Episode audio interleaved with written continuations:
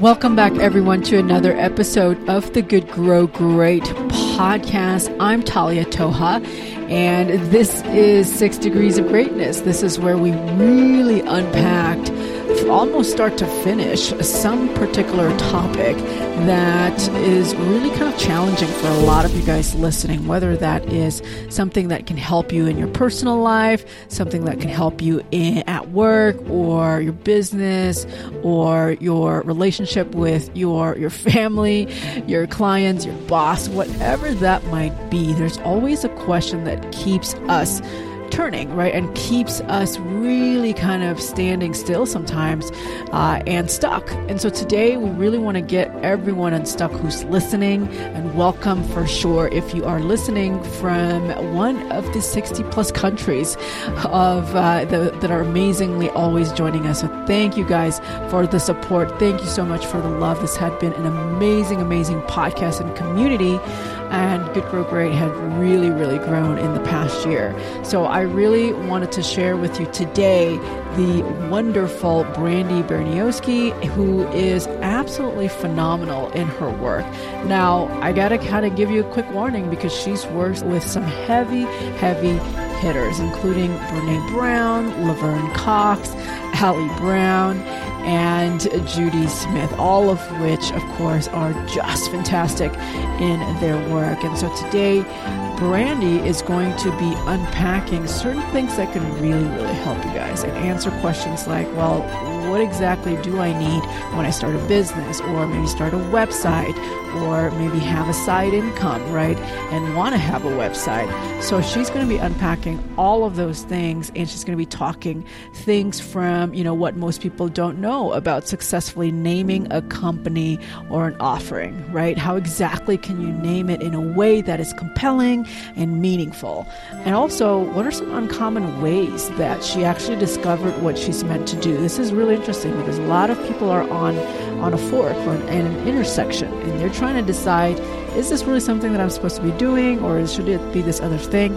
She went through a few things that really helped us, uh, helped her rather, discover okay, you know what, this is the thing for me. And she's going to be sharing the one key aspect behind designing a website that gets you more views, right? Whatever it is, whether this is a hobby that you're thinking of doing, whether this is a real business or just a way to get a side income what are the ways to design a website that can get you those really, really impactful views? And uh, she's also going to be sharing the thought process that she uh, went through behind making a big decision, right? And how you can do the same when you're trying to make a big decision that you hopefully won't regret. And so, this is something that I think is going to be very, very useful and something to dip into if you are at that fork, or if you're just even thinking, oh, should I even bother doing this activity that everyone is saying I have to, right?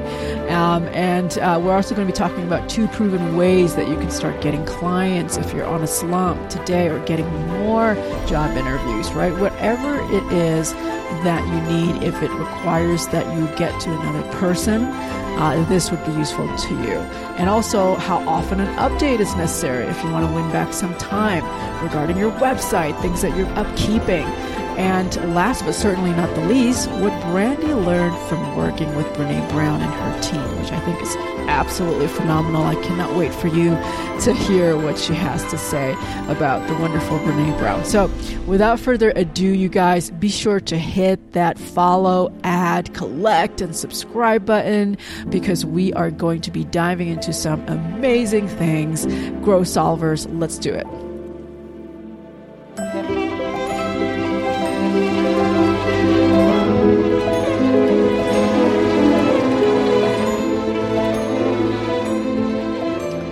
Brandi, welcome to the podcast. So good seeing you. So good seeing you too and being here. I'm really excited for our conversation today. Yeah, this is awesome because I I feel like in this past year there's so much conversation going on virtually and I've met so many great people just by virtue of you know the podcast and also because people are now a lot more kind of they have the Zoom, they have everything. So I love having you here and I cannot wait to hear a little bit more about your story and your business and share that with our listeners but I wanted to actually start with your your concept, your business concept, and why the name Alchemy and Aim. But let's start really with alchemy, right? And yeah. what does that word mean to you? How did you come to that? Uh, really that space and um, and walk us through that a little bit in terms of you know diving into that particular uh, area of business absolutely so I think that kind of field of alchemy had always interested me. I have a background in religion and in science. And so really alchemy is like the early it was the early science that existed in the world that kind of came from religious pursuits. So the idea of alchemy is that you can transform materials from their current state into another state and and and typically the the whole thing about alchemy is like you would you'd want to change something like lead to gold. Like it was always like change it to gold change it to gold um, because everyone in that time really wanted more gold of course. So but I, I i really i loved this concept this very ritualized approach that transforms something from where it is to its like next highest level and when I started to think about naming my business, because it was about, I would say it was about two years into having my business that it actually dawned on me I should name it. Um, I, I really wanted something that captured not just what we did, like, you know, like the product we produced, but the effect we actually had on our clients. And for me, it's, it really is. It's like any product, any service really is about um, we purchase because something's going to transform us or our world. So, kind of tying back into alchemy and choosing that as one of the the words in my business name was really because I wanted to emphasize the transformation that we go through when we go through a process of any sort, and that we are going to come out on the other side of that process smarter, wiser, um, just higher versions of ourselves because we've dug in a little differently than we do on a day to day basis. Yeah, I think this is a, such an interesting choice and actually probably really emotionally intelligent because when you do choose words to associate with your business, I mean, we we hardly we don't talk about this too much on the podcast, but I think this is definitely something that's useful for people to to know because a lot of times when they start something, they're like, well, what name should I use or what should I call mm-hmm. it? You know what should i what should i uh, share? How should i share this with other people? And you had so aptly chosen alchemy because of that transform uh, transformative piece which i think is really fascinating. Um, and do you feel like when you when you maybe cho- chosen that word was there a degree of ex, you know explaining that you have to do to to people? Because i think for the audience who's listening who are maybe looking to to you as an, a source of inspiration and just kind of going oh that's interesting. I'm, I'm going to name my you know i don't know my my business um you know space odyssey or whatever it is you know? And so but then all, also still going through that critical thinking process of well would i have to explain it too much um, did you go through any of that at all and i think it, would be great to hear just kind of any any form of anecdote from um, from you on what how you weather that how you navigate that whether you even need it to so what does that look like I will say very fortunate these days because there are because there's just such an abundance of amazing businesses out there. I don't think you have to as thoroughly explain your business name as maybe you used to 20 years ago. Um, you know, I, I would say, yeah, definitely like two decades ago, if it didn't make sense. But like, I mean, you think of like we have, you know, Amazon. The word Amazon doesn't necessarily mean anything having to do with the service they provide. And that's more and more common. I think, you know, I always say like the you know naming a company alchemy and aim is a little on the hipster side of ways to name companies but at the same time like single words are kind of gone So it's important to to choose. I think as long as you are choosing things that are meaningful to you and you find a way to talk about them when people ask you about them, I think that's really what matters. But most of my clients these days don't often ask what alchemy and aim means. We've just kind of become like it's yeah, alchemy and aim, website development it's just kind of become synonymous for us. Yeah, I agree with you. There's so many kind of uh, names that kind of draw curiosity, which I think is also important, but without it being misleading and, and rather with it being intentionally leading it to the right direction. So I think you've done it so wonderfully. So I think uh, people who are listening definitely can take pointers to that. Um, I do wanted to touch on, you know, and this kind of goes along the same lines of,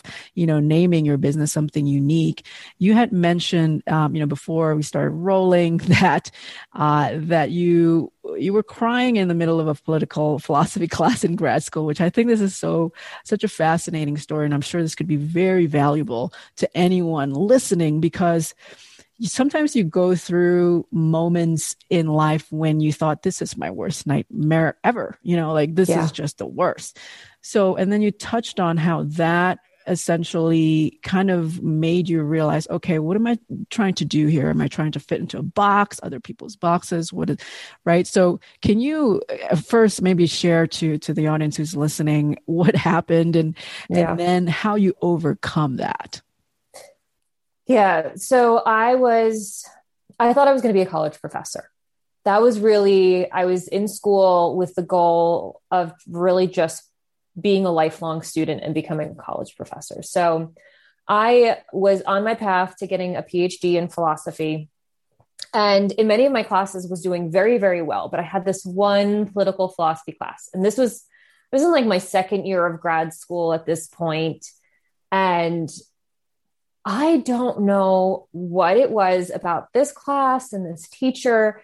He he made it very clear to me that he thought I was not um, a philosophy grad, like I was in philosophy grad student material because in addition to being a philosophy grad student, I also had up like two blogs. And one of those blogs was voted voted um, one of the top blogs in San Diego during the time I was in grad school in that area. So I, I, don't know what it was. It just it felt like he was like my arch nemesis, and I know that that's not like not true, but at the moment it totally did. And uh, like no matter how I could go about approaching this class, I always felt like always felt like I was less than and I was failing because I wasn't I wasn't like the other students who were there, and it was so disheartening and so stressful when you do everything that you you think you should be doing to be successful and you're just not successful. And it, it so yeah so there was a more than one instance in which i would literally like i left the classroom had to just had to leave. Um, there was one time i was actually i think even in the almost in the middle of a presentation and started sobbing and had to leave and this i'm like i'm and it's not like i'm 22 years old i was like 32 33 at this point yeah. so i was a grown adult being brought to tears because I felt so like I so just lacked any quality that would allow me to be successful in the class, let alone the field. Um, and I think, you know, what moments like that teach you are, first of all, it really is never as bad as it feels like it's going to be in that moment. And that maybe there maybe when it doesn't feel like a right fit it's not a right fit you know overall. And that's kind of what i kept getting a sense of while i was in grad school. It was like i, I really loved learning. I liked doing the work.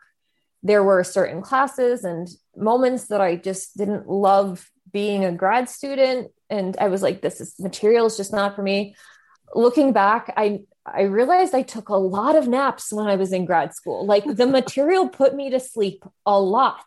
Yeah.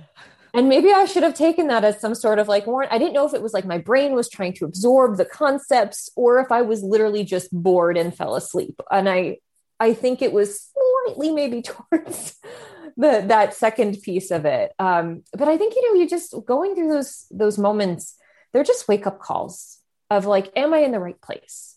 Because it's not that you're not going to encounter difficulties when you're when you're in a place that you love like i still encounter difficulties in my business you know you still hire someone who doesn't quite work out or i mean there's just always going to be obstacles and challenges but when you encounter those that really like have you questioning your sense of self and your purpose and your brilliance particularly I think that those are really good moments to evaluate like, am I doing the right thing? And sometimes, even in business, that's like, am I doing the right thing? Or do I need to be, you know, do I need to get rid of a product that's just no longer serving, you know, me, my team, and our audience? Yeah, and I think you had gone through and you touched on something that's really, really important, right? And I think to your point, people go through this at all stages in yes. their lives whether it's kind of like you when they're in grad school and they realize that oh no this is i mean i'm i'm even falling asleep to the yeah. material and you know and, and, i think it's it's those kind of transitional moments that that really will de- define your future path right? And how do you then make decisions based on um, you know things that maybe at first seem meaningless and seem like oh this is just a small thing. I can just ignore it. It's just because i'm tired or whatever right? Uh, but then if it keeps recurring right and then you kind of lift that and put that up on the top of your list i am kind of curious because most people who've gone to grad school and this ties into you know business owners or career professionals who are so deep into their work already and yet they're starting to feel that friction because with in your case when you were in grad school that was I would say that if you're already in grad school for something, you you're kind of considered a professional already, right? Mm-hmm. And you're already knee deep in certain spaces was it did you get pushback from your family from friends or maybe even yourself kind of going oh you know i'm i'm already like halfway through the program i you know whatever it is. And um, and how did you kind of weather that out? How did you finally you know flip that switch and yeah. and go this is not for me yeah i for honestly the first thing i did is i said i'm going to take a break. Because i don't think you are you can make the best decisions for yourself if you're in the middle of an emotional state of anything so that was the first decision I made. As I, after two years of grad school, I was like, I'm taking a break. I need to not be here. I need to put myself in a different situation. Um, and really, I w- actually one of the first things I did is I did a road trip from um, it went from San Diego up to Vancouver and then down across the country to New Jersey. Nice. So I really had this uh, by myself too. So I had this opportunity to kind of like meet different people that I knew in in other ways along the way and just see different parts of the United States and just get myself really rocked out of any norm, you know, any safe space I was in. And that really helped put perspective into my world of like, wait, what am I doing? And am I really happy doing these things? Or is there something else for me? So Uh, that's i feel like that's you know sometimes just the first the first thing to do is just like give yourself that opportunity for space so you're no longer as immersed in it. And even if that space is like you know a long walk in the woods without any technology sometimes that's all the space you need. You don't need to do i think it was like a 28 day road trip that i did. Like eh, i was like really just kind of traveling for a while and it was it was exactly the space i needed. So i think that's really like the key rather than keep pushing yourself. But the other thing that I did, which was really helpful, is I started kind of casting a, a, vision of what my future would be if I stayed. So, okay, I'm two years in. So, what is the trajectory for me if I stay? Okay, then I've got at least, you know, unfortunately, in, in the case of a PhD, it's not just two more years, it's like another five. I'm going to have to build a topic. I'm going to have to defend a topic. I'm going to have to look for a job and hope that there's a position open in some university in the specific field that I'm in. And then I'm going to have to, you know, get a job at whatever university has that field open, which may not be in a location that I love. So I really started like looking into my future and like, what does that picture? Am I excited about it? And for me, in that case, the answer was like, no, that's actually really not aligned with my my values and the life I want to create for myself. Like, I don't want to have to be told where I should live. I really want to be able to choose where I live. And I was very emphatic about that. So it just, it, you know, it really wasn't aligned with my like deepest, most inner values, is really what it came down to. But I wouldn't have, I don't think I would have been able to really see that and, and really know it had it not been for that space. Yeah, and I think it's it's so interesting that you mentioned giving room to breathe right for for ourselves to kind of think and have that moment of solitude whether that's really being still wherever you are or in your case you know you travel deeply across the united states which i also love. I think that's something that most people haven't done and should always do because it really kind of takes you away to your point the perspective really is being introduced in that way because you just cannot get out of where you're already in unless you actually put yourself out there and and just kind of go okay well this is different. This is an interesting feeling. This is an interesting lifestyle or whatever. And um, i think what really resonated with me the most when you mentioned you know casting your vision out into the future on the podcast i did mention once um, and this ties into your story about how you know i i was established in a corporate world uh, for a number of years and then i saw what my mm-hmm. colleague who's a veteran like 60 years very established very successful had to deal with in the middle of his um, his daughter's you know birthing room. His daughter is giving birth. So first grandchild everything and phone was you know the phone was ringing everything and he just could not stop it. And that's when i realized i was like well i don't want that. Like i don't want the inability to choose between my daughter and grandchild in the middle of like a literally screaming and and hospital room and yeah. work. I feel like that's so not aligned at all. So I'm so appreciative that that you mentioned that and share that with the audience, which I think is so so important. And I think uh, this is the other thing that I am kind of curious because you touched on essentially okay, figuring out what's important first, right? And then moving forward before you kind of just power through towards the wrong path. But for you, um, let's talk specifically in the process of you know creating a website that's meaningful, aligning with with you know your values, and especially in your space with website design. I think there's a lot of questions that people usually come up with. You know, when they start their business, they're always like, okay, what kind of website I should do, right? What you know, how does yeah. it look like? How many tabs and all of these things kind of come up. And I'd actually like to go a little bit deeper, right? And and just kind of go before all that, you know, what is what's your approach and what's your philosophy in suggesting where people should start if they're looking to, you know, whatever re- refurbish their website let's say and um and to kind of i mean people use the term you know rebranding i i kind of stay away from that term mostly because i feel like we're like cattle's like being brand i don't i don't know yeah. I resonate with that term quite quite as much as just kind of showing up in a way that is true to you so yeah. what's your what's your top approach when you know people come to you and ask you know those kind of questions well, I think it's exactly what you just said. Is the first question always is is the website you have reflective of you and your business now?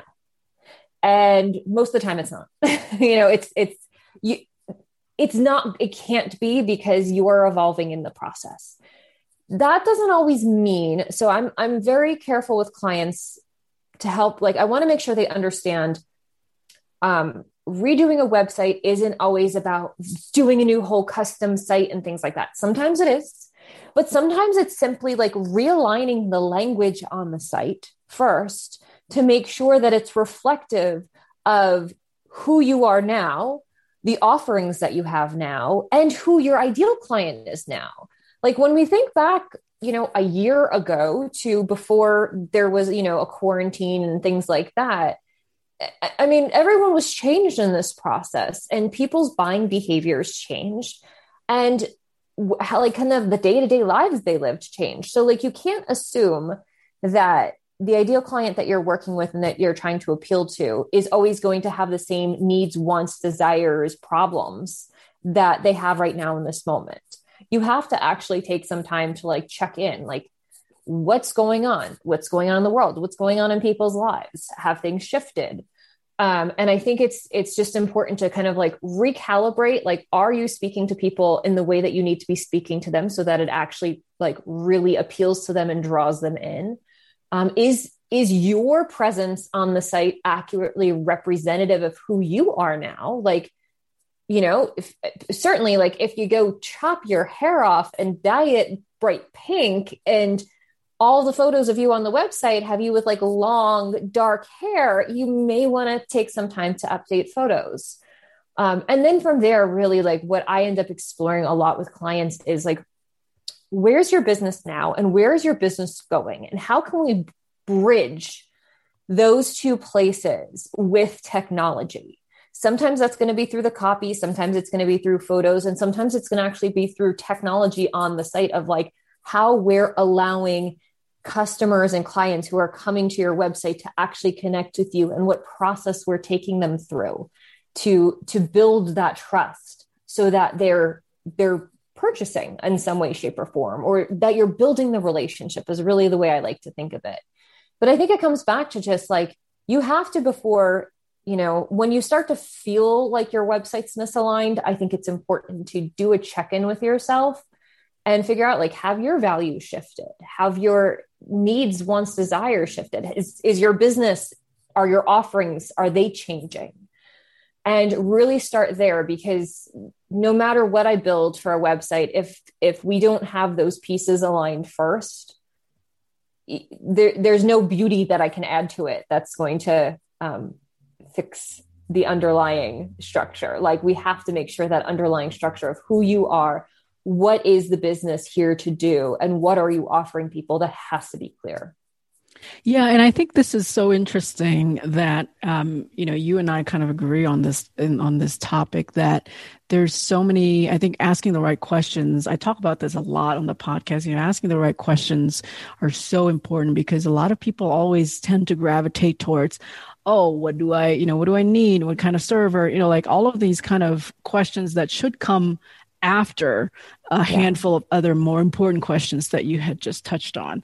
I do want to touch on because you you mentioned you know building that relationship and trust with people whom we're looking to show up to serve, right? And how that's so important. And in your in your case, how to do that in a, with a captivating design and how to do that with the way that um, aligns with what you're talking about, your message, and and um, sharing that with the world. Uh, and so I'm kind of curious about your um, approach in you know again building that that trust factor because it seems like all entrepreneurs and business owners or even career professionals who I've spoken with they each have their own personal take and unique take mm-hmm. on how they've done that in the past and what's worked for them um, what about you like what's worked for you when it comes to you know building relationship and trust and how can listeners who are listening maybe do the same or adopt and adapt yeah.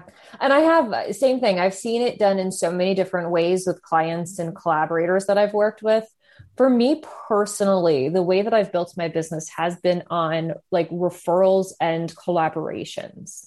So having like really being able to go deep with a client and really serve them, it's one of the reasons that I have clients come back to me, you know, five, six years later for their next website. Like they just keep coming back to me because they know I like, I'm not only going to help them make sure they're making the right investments, but that I'm going to really make sure that we're holding the big picture and the big vision for their business as we're building. So that's really like I I've just invested a lot in the relationships that I have. I've looked for new collaborators. So one of the things that's interesting about my company is that we actually don't have design in house. Um, I'm design minded. A lot of our developers are design minded. We do development primarily, and then we bring in and we source really brilliant designers. Like I am, do not ask me to do your branding, like uh, colors, fonts. I'm, I'm just, it's not my thing. Ask me to do the big vision and ask me to like help you find the right team because that is really where I excel. So we pull in the right people, and that has been something that's worked phenomenally for us and it's reciprocated. So, you know, I may pull a designer in for a project when I fit, feel they're a great fit, and they will pull me in for a project when they feel that we're a great fit. And that's, you know, it, it's kind of a very natural way to um, just keep building without having to feel like you're you're marketing. Like I don't feel like I've ever like marketed my business. I just feel like I've just built these great relationships and then because I've built those, those have like kind of done the work for me in many ways.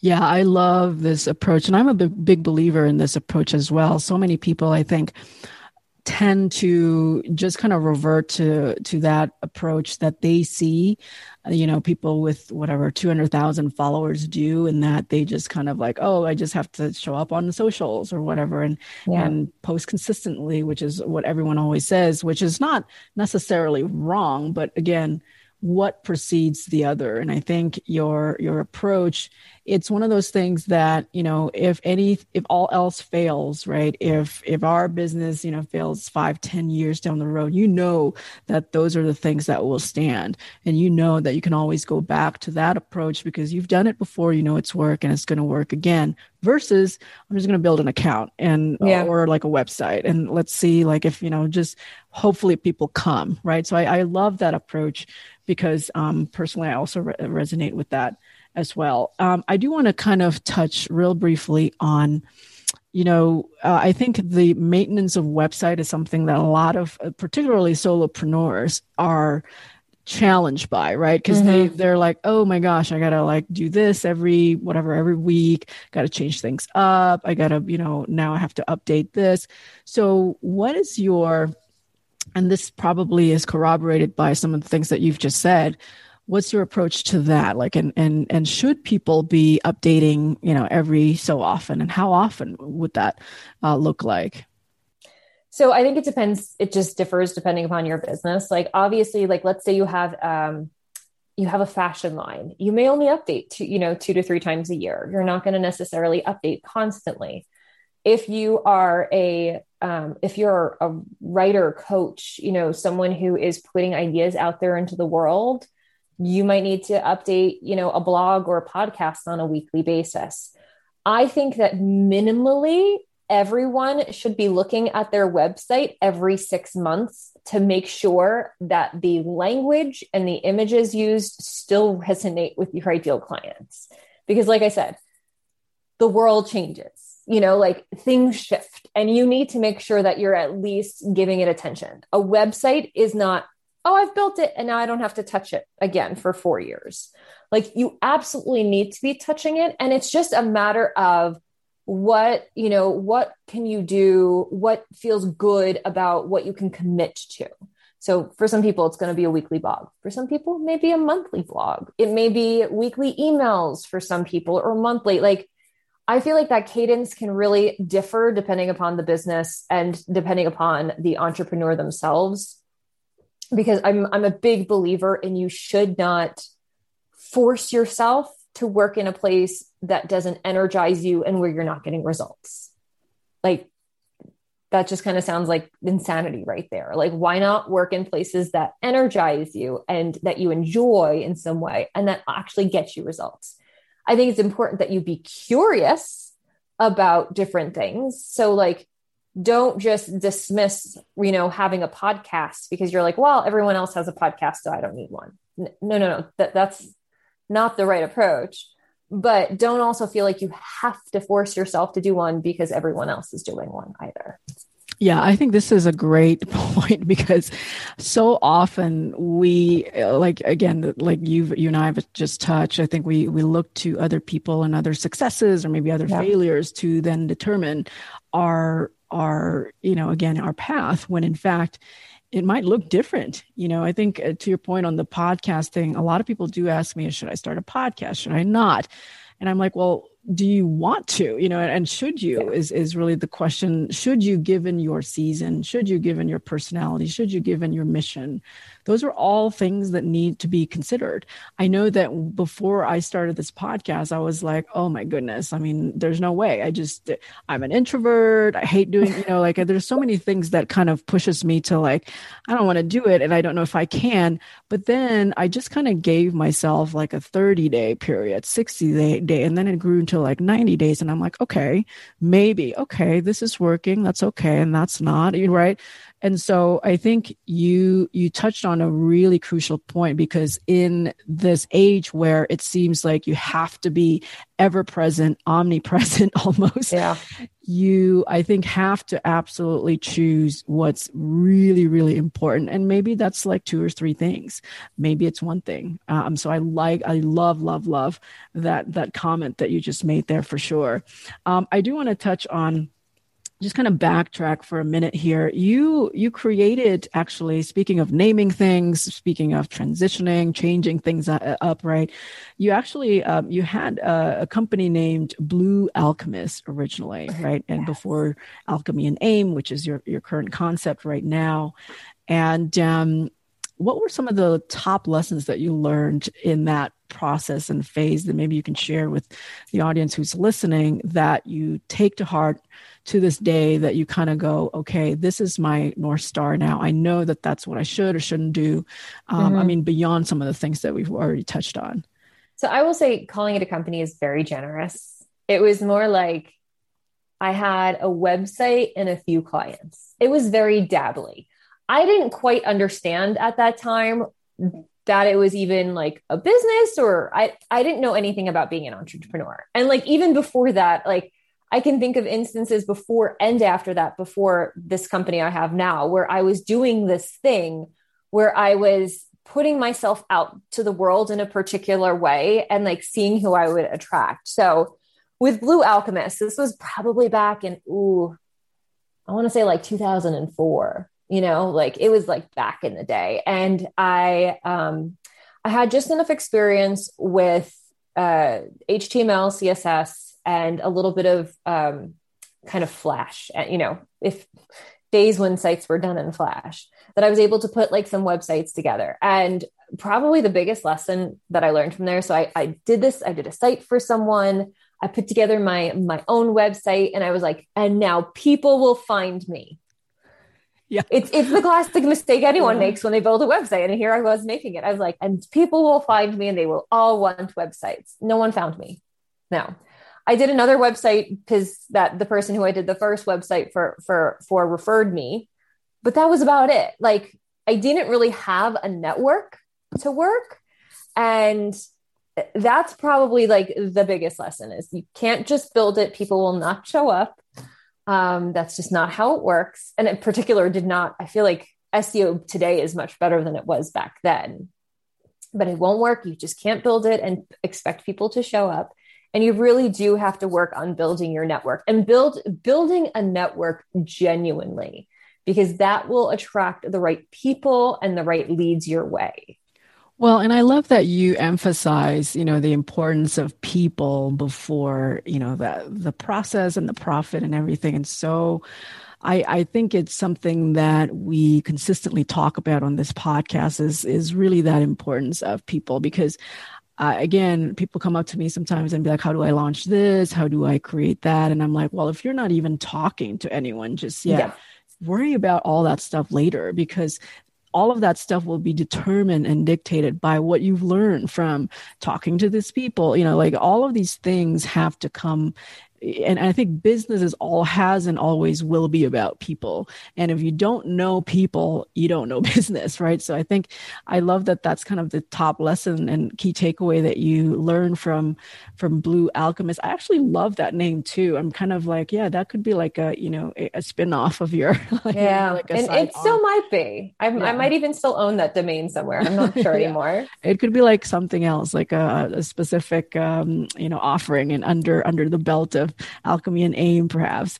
But um but you know i think with going back to the to the question of people and boot, bootstrapping right? And can you and i again i talk about this a lot as well but what has worked with you when you started to grow you know that you I mean, you call it network we can call it connection we can call it like community um, audience whatever that is how did you start that out? Like what are some of the you know maybe step one two three that really had um, you know had made an impact in in some momentum that you've seen. So in my early days it was actually blogging. And i i started out as a blogger. That's how i really got into development. I had my own blogs i had a lifestyle blog i had a food blog. And I was really just there. I just showed up to share with people the ideas and things that were in my brain or that I found in the world. And I will tell you, I feel like, you know, for me, like 2008 to 2010 was kind of like the golden age of blogging. Like I met I met people I still talk to today. I, I, have clients that I got because I knew them as just we were bloggers who knew each other. Um, some of my biggest clients came from connections in the blogging world, but I was just there to to share and to genuinely connect with people. And I was making friends. And actually, when I took that road trip across the country, I was along the way, I was stopping and I was meeting people that I had only known through the computer. My mother thought I was crazy, but I was meeting these people who I knew because I had a blog and they had a blog. And we finally had the chance to sit down and have lunch together or dinner together. And it was wonderful. So I think, I really think, you know, don't think you have to put yourself in a room like a networking room. Like I, I actually am not a fan of those like um, yeah, those like you know community like oh and every you know we have one person who does accounting and one person who does websites and everyone like passes out their business cards together.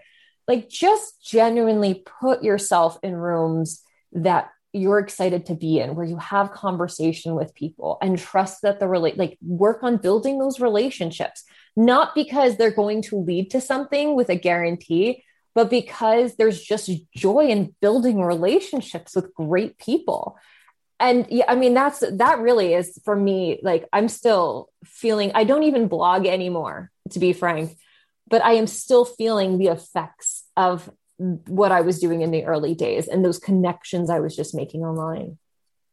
Yeah, this is so great. I love your story about connecting with random people that you met online and through your blog and your your family's like, "What? Yeah. Who is this? Be careful." My mother thought I was absolutely insane. She was like, "You need to call me every night." And it was it was so funny, but I had the most amazing time. Yeah, with these yeah. people and they t- i mean everyone everywhere i went took such good care of me because everyone was just so generous of spirit and heart yeah, I think what's uh, what's really crucial that you mentioned are two parts, and the first part is really again the underlying foundation is you know building that relationship and, and growing an actual personal human relationship above all things right? And then though on top of it you layered and you touched on that golden age of blogging back in the day and i think that's definitely something that you know people always say or oh, is it too late to to blog? Is it too late to podcast? Is it too late to do instagram? Is it too late to even have like a, a proper website? And i want to say that i think i mean i don't know if you agree or disagree with me on this. I always kind of look for underserved you know attention and underserved um, I think need really, you know, mm-hmm. and the need is the same, and the the relationship is the same, and the the need for the relationship is the same. However, the modality, the platforms, right? Those can all change. That's fine. And you have to be mindful and thoughtful about what you pick and whether they resonate with you, one. And two, also whether they do have some momentum, right? And in your case, that was when the golden age of blogging. I mean, I started my podcast when it's the golden age of podcasting, right? Yeah. So, um, so I think people have to have those two sides of the spectrum um, in mind. And i usually see them kind of thinking and leaning too far on paying attention to the okay what is exactly the tool versus mm. okay what exactly is the you know the the mindset and philosophy. But you actually need both and a good balance of both right? So. Yeah. That's exactly it. I think you i think you absolutely need both. And i don't think it's too late to do anything i think as long as you're speaking to someone and you're not trying to talk to everyone like you have to really talk to someone specific. Like I will I'll tell you kind of this little secret is that when I started my blog, it was specifically meant to flirt with this really hot coworker that I had. Like awesome. that was the whole reason that I started blogging. That is so but awesome. I was just like, I mean, it, and it transformed and it changed and things like that. But um, I really, I was just kind of just like, maybe he'll read it and then he'll ask me out, and and that'll be it. You know who who could have guessed that it would have turned out the way that it had? Um and it but i'm i'm just you know i'm glad that i i got into it the way i did. And so I, I would just say that like just play with it. Like yeah, try like get into it a little bit and and don't think you're too late at all but you do have to talk to someone specifically. Don't think you can just have a broad message. Yeah, yeah, I think um, that is so. That's a great way to start a blog, and I yeah, I do want to say I think that's kind of like you know when people think about fitness or health, sometimes they're like, well, I just want to fit into my old jeans, or I want to have the six pack abs, or whatever, right? And I think it's okay. I think, you know, people often feel guilty that they're, like, oh, it's, you know, it's the surface level. And I'm like, that's okay. If that's what gets you in yeah. and, uh, and gets you this, this huge, huge momentum, sure, why not? you know, so I love that. That's amazing. Um, uh, did and this is kind of besides the point but did that relationship ever take off or was that no that's something no it didn't take off. Turned out he had a girlfriend but i did end up you know with a lot of awesome friends because of blogging and inevitably a business unexpectedly. So it all yeah. worked out in the end yeah that's that's great. That's really that's phenomenal.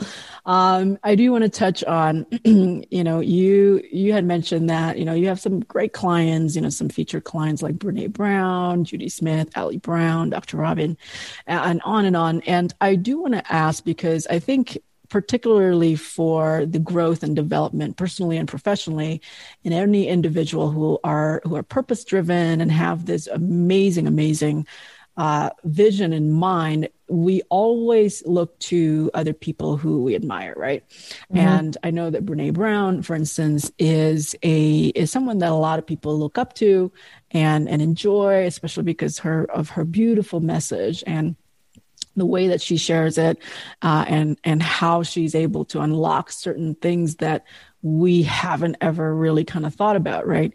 So, how was that? Did you what was some takeaway that maybe you have drawn from maybe the experience that you had? You know I, I don't know interacting with her on any level right? Whether that's an email you know and just kind of seeing the way that she's doing things or maybe even observing from afar or up close whatever. Um, what were some things that perhaps you had learned that you know the audience can also learn? Yeah i will tell you one of the things that i love about brene and her whole team and and really about almost all of the the entrepreneurs I work with, these are people who walk their talk. The there is such alignment. It's not that there's, you know, the front of the house and then like that back of house is messy. No, no. Like they are practicing, they are putting into place what they are share like the message that they share with the world. And I think that is so critical for us is that we are fully aligned not just like, oh, we're showing up as one person online and then we, you know, end up being this horrible person to our team members or something like that. It, it I, I've just been uh, just in such admiration of that alignment. Um, and and really how really all of these people i'm working with like they're they're doing the work. Like they're in it you know? They're asking the hard questions. Um, we have hard, real conversations that propel the companies forward. And I love that. I love that, you know, these aren't people who are shying away from going deep and uncovering what needs to be uncovered so that you can take it to the next level.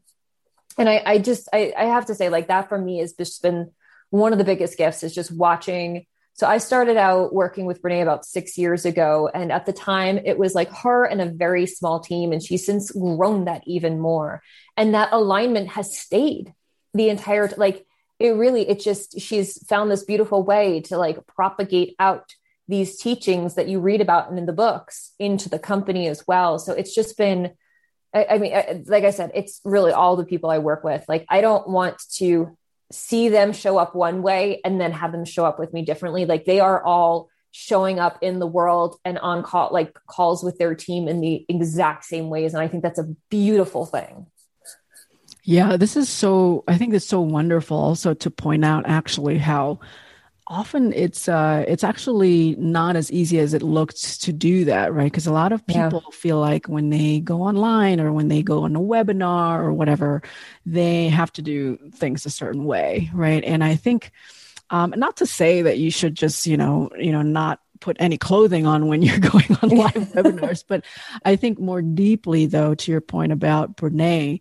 is that, you know, I think the reason why a lot of people are able to propagate their message so far and so deeply and so widely is because they never had to feel like there's this disparity between work and mm-hmm. life right i think that's what you touched on is essentially because a lot of the questions right now revolved around okay how do i find work life balance you know i feel like I'm I'm guilty when I'm not doing work or I feel like right? And I I think we all experience that feeling but it's even more so when we try to do two essentially live two different lives right? Um when between work and between life. So I think it does take like a mental discipline which I'm so glad to hear that Brene and you know all her her beautiful team uh, does um, and still you know still do because it just allows us to just be obviously be more free to do whatever it is that we're wanting to do and want to create but also it allows us to just kind of be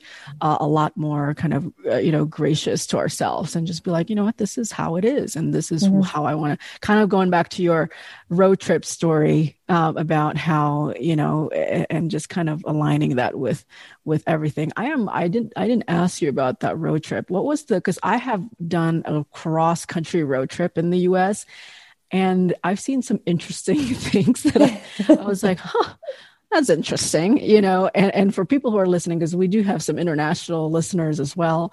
And um and, and you know the, they might not be as familiar with the united states landscape and just the the huge range of difference between one one shore to the other. Did you see anything that you kind of go that's interesting you know maybe pique your curiosity a little bit a thought it was weird or you know did you see anything at all at that back then?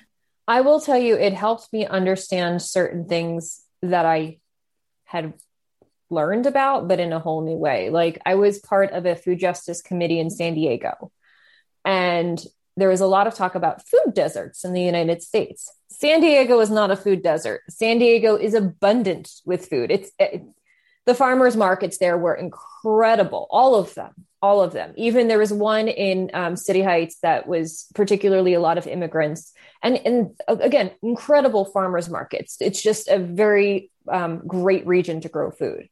But i remember um, walking into i think i was in michigan or wisconsin. I'm not sure. I was i was on my way to chicago and i, I woke up um, and stopped at like a grocery store and walked into it and coming from the coasts like I, you know born on the East Coast, spent most of my life there, and then moved to the West Coast. But coming from the coast, usually the produce aisle is like an entire section of this, you know, it's it's a good portion of the store. In this case, walking into this grocery store in like middle America, the grocery section was smaller than my office. It was like wow. 13 by 13. Yeah. And I it it just I don't know, it just kind of like it hit me in a different way of like, oh, the abundance that I experience on the coasts is not it's not universal across the state. So it it really was just for me that it was one of those big lessons and like not you can go to so many different parts of the United States and no one lives the same way in every part. You know, it's it's a big country and there's lots of you know disparities in in different areas. Yeah, I think that's interesting that you mentioned that because I was just talking to my kids the other day about poverty, unseen poverty in the United States, and how I think a lot of most of the world think that the U.S. is this kind of world of abundance, and in a lot of ways they are. Mm-hmm. Um, the, it is the case, but it's uh, there are actually still a lot of kids who don't have food to eat when they come home from school. They go to school starving and they can't focus or concentrate right because they didn't eat a good breakfast and you know so these things do happen in the united states. And i'm sure as it i'm sure it does in you know halfway around the world where i grew up and in you know where i kind of see people on a daily basis just kind of laying on the street with without legs and you know panhandling and with flies all over their their bodies. So i think um, you know, to your point about taking ourselves out of our own uh, perspective and into the perspective of another, or maybe even not another person, but another space, another place geographically, um, you know, next door, state, whatever it is, I think is so valuable because it just kind of gives us that renewed energy of, okay, life isn't so bad, or actually I could do it this way, or I could, I don't have to do it that other way. So I think these are all absolutely fabulous. Um, so, uh, Brandi, I actually want to touch on here, uh, you know, before we wrap up, how, you know, with your work on alchemy and aim, can you share a little bit more about just a few things that, you know, perhaps the, the audience can kind of engage with and, and learn more about you and how they can kind of uh, continue to follow your work and, and get value from it? And then we'll wrap up the interview. Yeah. I mean, so I would always tell people like, reach out to me. I love having conversations with people, and the contact form on Alchemy Aim actually comes into my inbox, and I still respond to people. It's not like I'm unattainable or you know otherwise occupied. I love having conversations with people because I think um, everyone's needs are going to differ a little bit, but you know. I just always encourage people like take a look at the site and make sure you're you're talking first of all, just make sure you're talking to your ideal client. Understand where they are now. Like that's just like the first good move. Um, yeah, I, I think I, I kind of feel like that's if there's one thing that you can do, it's that. And then, you know, if you feel like you're ready to have a conversation about a website or figure out what, what needs to change because it's feeling misaligned, you know, we use that contact form and reach out to me. Like so awesome. Amazing. And so again, Brandi's uh, business is Alchemy and Aim. i will share the link in the show notes. You can go check out Brandi. She's doing amazing work at, as, uh, as you've already heard and you've already learned. So I'm hoping that everyone um, who's listening to Brandi today, you guys um, can leave all the more enriched, all the more fulfilled, but definitely do follow her and, and check out her work and, and learn from her, you know, get her experience and, and all of this amazing things. And as you have heard, she's reachable. And I think that's something that's a value. I think that's actually something that not a lot of people would say because usually they're like, no, you know, go here or whatever. So for sure, um, you know, follow Brandi's work. And with that, Grow Solvers. I want to thank my guest, Brandi, who's amazing. And I want to thank everyone who is listening. And until then, Grow Solvers, be sure to hit that follow, subscribe, add, or collect button. I'll see you guys next time.